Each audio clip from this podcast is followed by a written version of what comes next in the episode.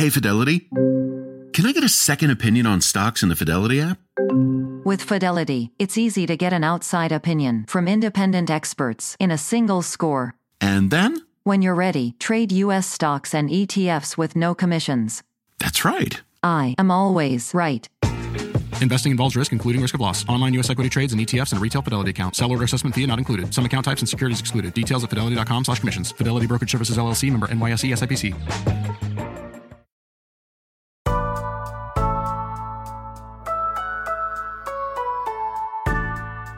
Monday, July 20th. I'm Akila Hughes.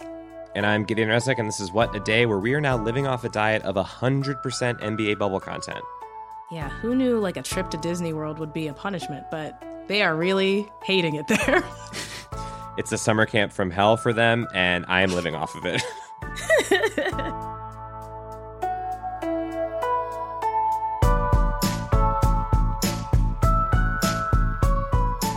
On today's show, Oregon's Attorney General sues over arrests of protesters in Portland, then some headlines. But first, the latest. Let's take a test. Let's take a test right now. Let's go down. Joe and I will take a test. Let him take the same test that I took. Incidentally, I took the test too when I heard that you passed it. Yeah, how did it's you not do? The hard, well, it's not the hardest test. No, but it the is, last there's a picture and it says the what's last- that, and it's an elephant. No, no, no. Okay, um, so that was Donald Trump. Uh, he was bragging about his cognitive abilities and you know knowing what's an elephant and what's not an elephant to Chris Wallace on Fox News yesterday. Um, the interview also included Trump lying about the coronavirus mortality rate in the U.S., so par for the course, continuing to support people who fly the Confederate flag, and also suggesting that he might not accept the results of the election in November. So totally normal. Yeah, all in a day's work. But in very important and sad news, civil and voting rights activist Representative John Lewis and Minister C.T. Vivian passed away on Friday. Tributes and remembrances poured in from every corner of the world over the weekend. Vivian was a minister that Martin Luther King Jr. called the greatest preacher to ever live. And both were leaders in the sit ins, marches, protests, and direct actions that forced America to look in the mirror and actually legislate a few of the values that we claim to have. During his term, President Barack Obama honored both C.T. Vivian and John Lewis with the Presidential Medal of Freedom. These men were lucky to survive long enough to hear thank you from generations that actually benefited from their sacrifice, which is a beautiful thing. My favorite detail that I read, though, over the weekend was that Congressman Lewis asked Obama to sign a piece of paper for him after his, you know, first inauguration, I guess. And of course, he signed it. But the note he left read, because of you, John. Yeah, what a great story. And here's John Lewis speaking at the 1963 March on Washington for Jobs and Freedom. We are tired. We are tired of being beaten by policemen. We are tired of seeing our people locked up in jail over and over again. And then you holler, be patient. How long can we be patient? We want our freedom and we want it now.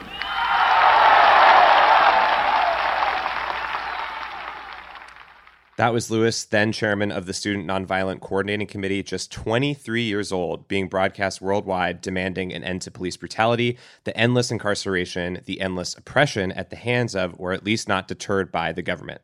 At the time of his death, he was the last living member of the Big Six that organized the March on Washington. So clearly, our history is not so far apart. Yeah, it's not that far apart at all. Uh, so, Lewis, of course, lived to see the extension of his work in the protests following the police killing of George Floyd. Here's what he had to say in an interview from last month. This feel and look so different. It is so much more massive and all inclusive. To see people from all over the world taken to the streets, to the roadways, to stand up, to speak up, to speak out, or to do what I call getting in trouble. He went on to say that people now know what the struggle was about. So now that we can see that direct line from the civil rights marches of the 1960s to today, it's pretty obvious why Barack Obama, the first black president of this country, would credit John Lewis for helping him get there. John Lewis's legacy is long. I mean, the march in Selma on Bloody Sunday across the Edmund Pettus Bridge was a turning point in the civil rights movement, and there are currently petitions to change the name of the bridge from that of a Klan member to the John Lewis Bridge. And here's another legacy bit. So, the Voting Rights Act of 1965 is easily the biggest federal legislation of civil rights in history, and John Lewis helped inspire it, expand it, and was there when Lyndon B. Johnson signed it into law. But in 2013, the Supreme Court essentially nullified federal oversight that was written into the act, giving southern states license to change voting laws as they please. And, you know, they've taken real advantage of that. It's a longer discussion, but I guess suffice it to say that it's horrible. And it's why people like Stacey Abrams are fighting so hard to stop the gerrymandering and rigging and loopholes that disenfranchise minority voters. Yeah, absolutely. And over the weekend, Congress members Karen Bass and Jim Clyburn urged lawmakers to honor John Lewis by passing the John R. Lewis Voting Rights Act of 2020. So the House passed this legislation under a different name in 2019, which would restore some of those protections that you mentioned, but the Republican Senate did not pass it. Yeah, and in the spirit of protest and making good trouble, as John Lewis called it, today is the strike for Black Lives. So the strike is protesting racism on the job, unsafe working conditions, unequal pay, and a lack of opportunities. So don't spend your money and tell your friends to visit j20strikeforblacklives.org. The link is going to be in the show notes. Full disclosure one of the organizers of the strike, the SEIU, is an advertiser on our show. And there are still protests daily across the country, more than 50 days after a police officer killed George Floyd in Minneapolis. In Portland, Oregon, these protests have taken a just terrifying turn. So, Gideon, mm-hmm. can you give us the latest? Yeah, so people might have seen or heard these disturbing anecdotes from over the past couple of days. And much of it can be attributed to these federal agents in camouflage patrolling streets in the city using tear gas and, in some cases, becoming increasingly violent with protesters. In one high profile incident from early last Wednesday morning, an individual named Mark Pettibone said that four people in camouflage just jumped out of an unmarked van one night with no clear identification and threw him into the van, pulling his beanie down over his eyes. Just absolutely insane. Oregon Public Broadcasting reports that these federal officers have been using these unmarked vehicles for arrests since at least July 14th. Pettibone said that he was held for two hours before being released and effectively had no idea who these individuals were for much of the time that he was in custody. Then, in another incident, a protester named Donovan LaBella was struck in the head with an impact munition outside of the federal courthouse just over a week ago. His mother said that he required surgery and had skull fractures as a result, according to the Oregonian. Yeah, I mean, this was just terrible and scary to see all these unknown people arresting protesters, you know, not telling them why or where they were being taken. You know, at first it was just really unclear if these guys were even vigilantes or, you know, the unregulated militia folk. Like they, they had no way of knowing. Oh, absolutely. Yeah. And we're only starting to learn a bit more about all of this through reporting over the last couple of days and weeks. The agents are reportedly members of rapid deployment teams that were put together by the Department of Homeland Security and came as a result of President Trump's order to have federal agencies protect federal property, statues, monuments, things like that.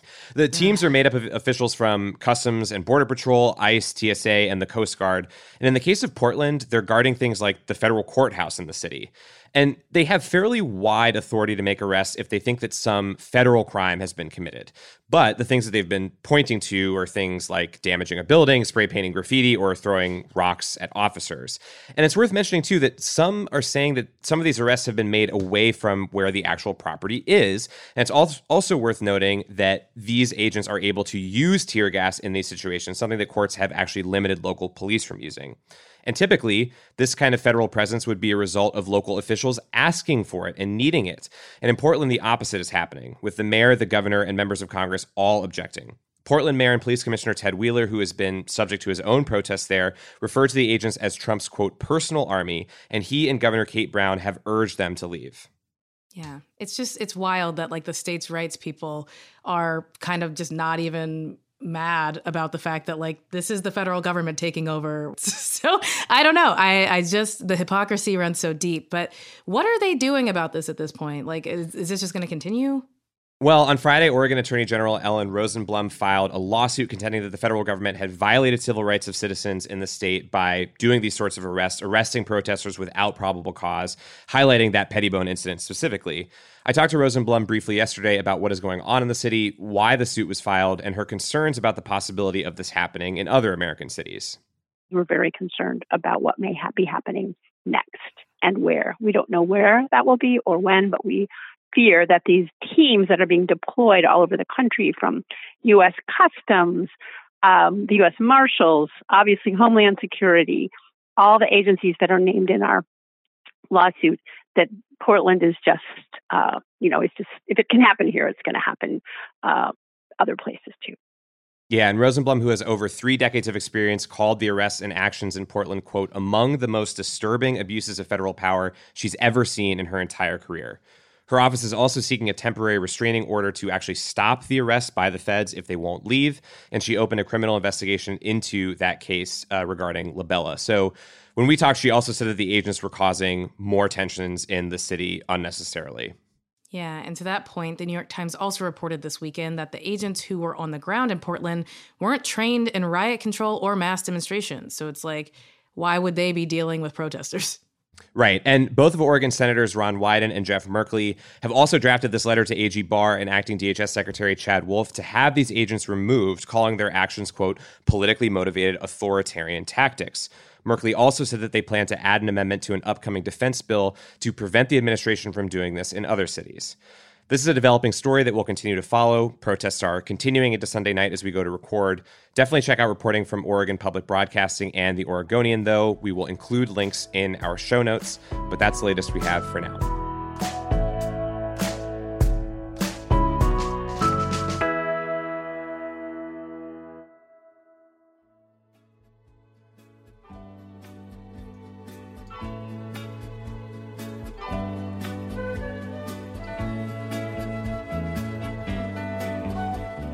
It's Monday, Wad Squad, and for today's temp check, we're talking about Disney again. So, as we all know, Disney World is open, but they got rid of a loophole that let you take off your mask if you were eating and walking.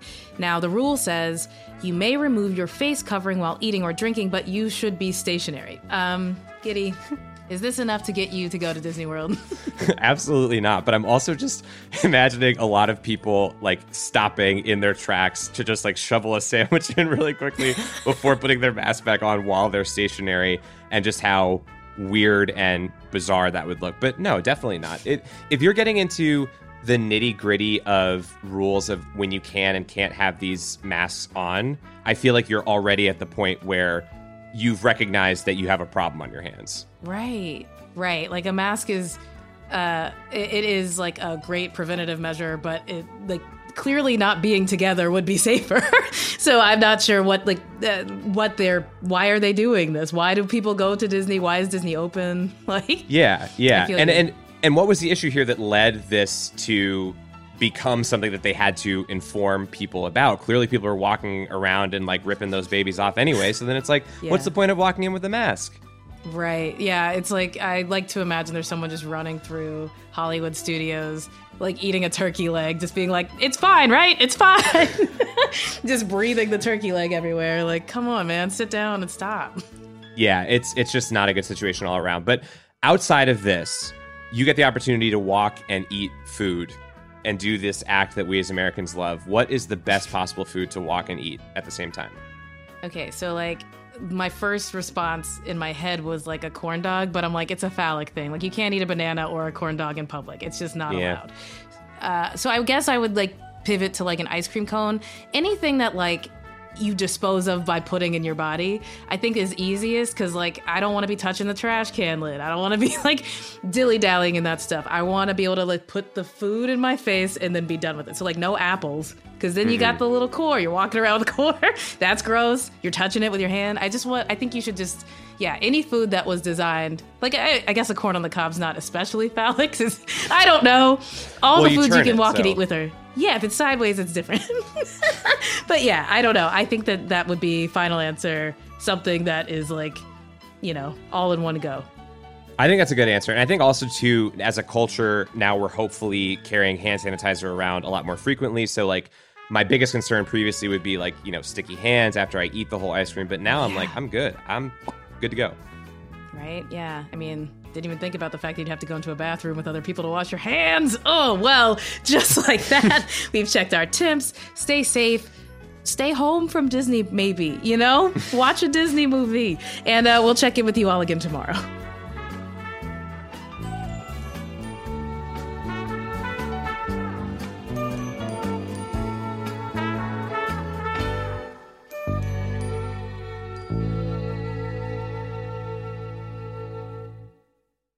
And now for some ads.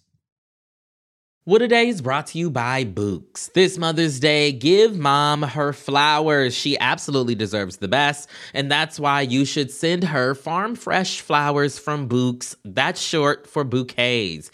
Bouqs has modern designs and unique flowers you can't find anywhere else, and with 20% off, you can send some to mom, your wife, your auntie, even your granny, okay? Anyone who deserves flowers in your life. Mhm. It doesn't have to be holiday specific. You get flowers, you're getting flowers, everyone's getting flowers. Go to Bouqs.com and use promo code WAD for 25% off. That is B O U Q S dot com, promo code WAD, Bouqs, promo code WAD. What a Day is brought to you by Fast Growing Trees. Fast Growing Trees is the biggest online nursery in the US, with more than 10,000 different kinds of plants and over 2 million happy customers. They have everything you could possibly want, like fruit trees, palm trees, evergreens, houseplants, and so much more. Plus, Fast Growing Trees makes it easy to order online, and your plants are shipped directly to your door in one to two days. And along with their 30 day Alive and Thrive guarantee, they offer free plant consultation forever. We love fast growing trees here. I keep telling you that the mini plants that I've gotten from these folks are yet hanging on. Um, and that's not because I have a green thumb, okay? This spring, fast growing trees, they have the best deals online, up to half off on select plants and other deals. And listeners to our show get an additional 15% off their first purchase when using the code WAD at checkout. That's an additional 15% off at fastgrowingtrees.com using the code WAD at checkout. Fastgrowingtrees.com, code WAD. Offer is valid for a limited time. Terms and conditions may apply. What a Day is brought to you by Ulta Beauty. This AAPI Heritage Month, Ulta Beauty is celebrating the joy of belonging, belonging to a community composed of intricate connections, belonging to our past and our future, to the heritage and birthright that is beauty. Ulta Beauty shines a light on the AAPI community, passing the mic to brand founders and creators to tell their stories centered on heritage, joy, and beauty. They carry AAPI owned and founded brands like Live Tinted, Peach and Lily, Glamnetic, Tree Hut, and more. Shop AAPI owned and founded brands at Ulta Beauty stores and Ulta.com. Let's wrap up with some headlines. Headlines. Congress is back in session this week, and that means Republicans and Democrats have less than two weeks to agree on a relief package before enhanced unemployment benefits for millions of Americans are set to expire. Senate Republicans and the White House are already having trouble agreeing on what should be in their proposal. According to the Washington Post, Senate Republicans wanted to allocate money to states for testing and contact tracing, as well as money for the CDC and the NIH.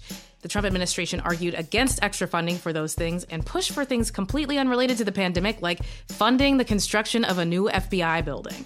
Over the weekend, Trump also threatened to veto the next aid package if it didn't include a payroll tax cut, because the health crisis he's concerned about involves the health of rich guys' bank accounts.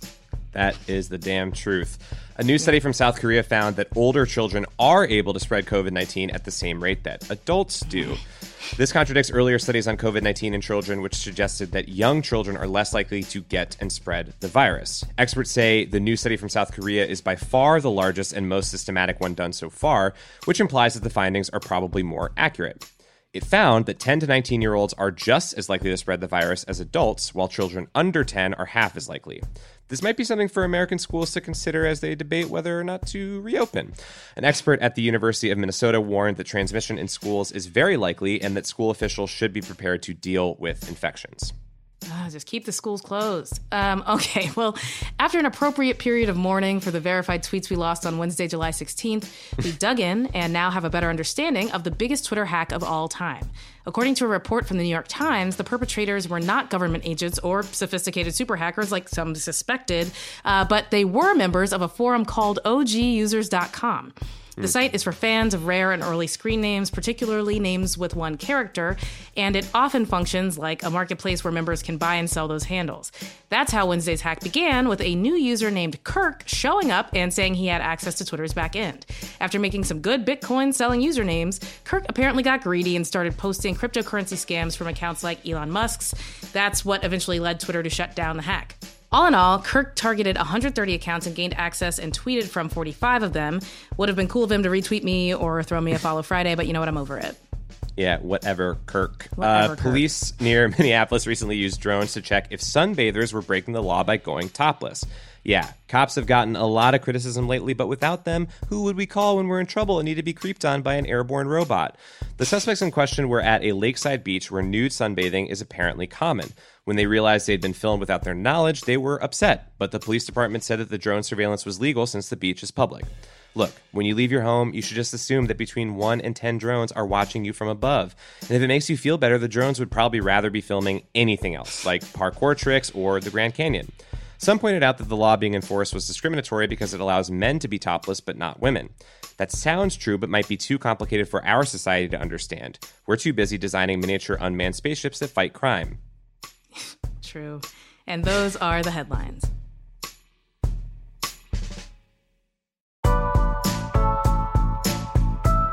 That's all for today. If you like the show, make sure you subscribe, leave a review. Don't creep on us in a little spaceship and tell your friends to listen. And if you're into reading and not just hacked tweets from the account of Elon Musk, like me, What a Day is also a nightly newsletter. Check it out and subscribe at crooked.com slash subscribe. I'm Akila Hughes. I'm Gideon Resnick. And, good luck on your parkour tricks. I believe in you, and hopefully a drone will catch it. Yeah, you're going to land it and it's going to be on film.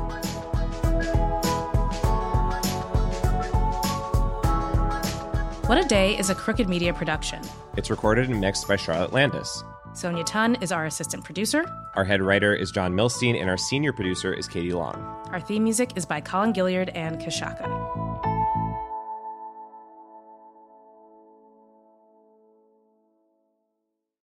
As a chef and a restaurant owner, I'm as meticulous about my cookware as I am about my ingredients. That's why I love Made in Cookware. Each pan they make isn't just designed to perform, it's crafted to last. As a mom, I love that I can trust Made in. It's made from the world's finest materials, so I can feel good about what I'm feeding my family. I'm Chef Brooke Williamson, and I use Made in Cookware. Shop chef quality pots and pans at madeincookware.com.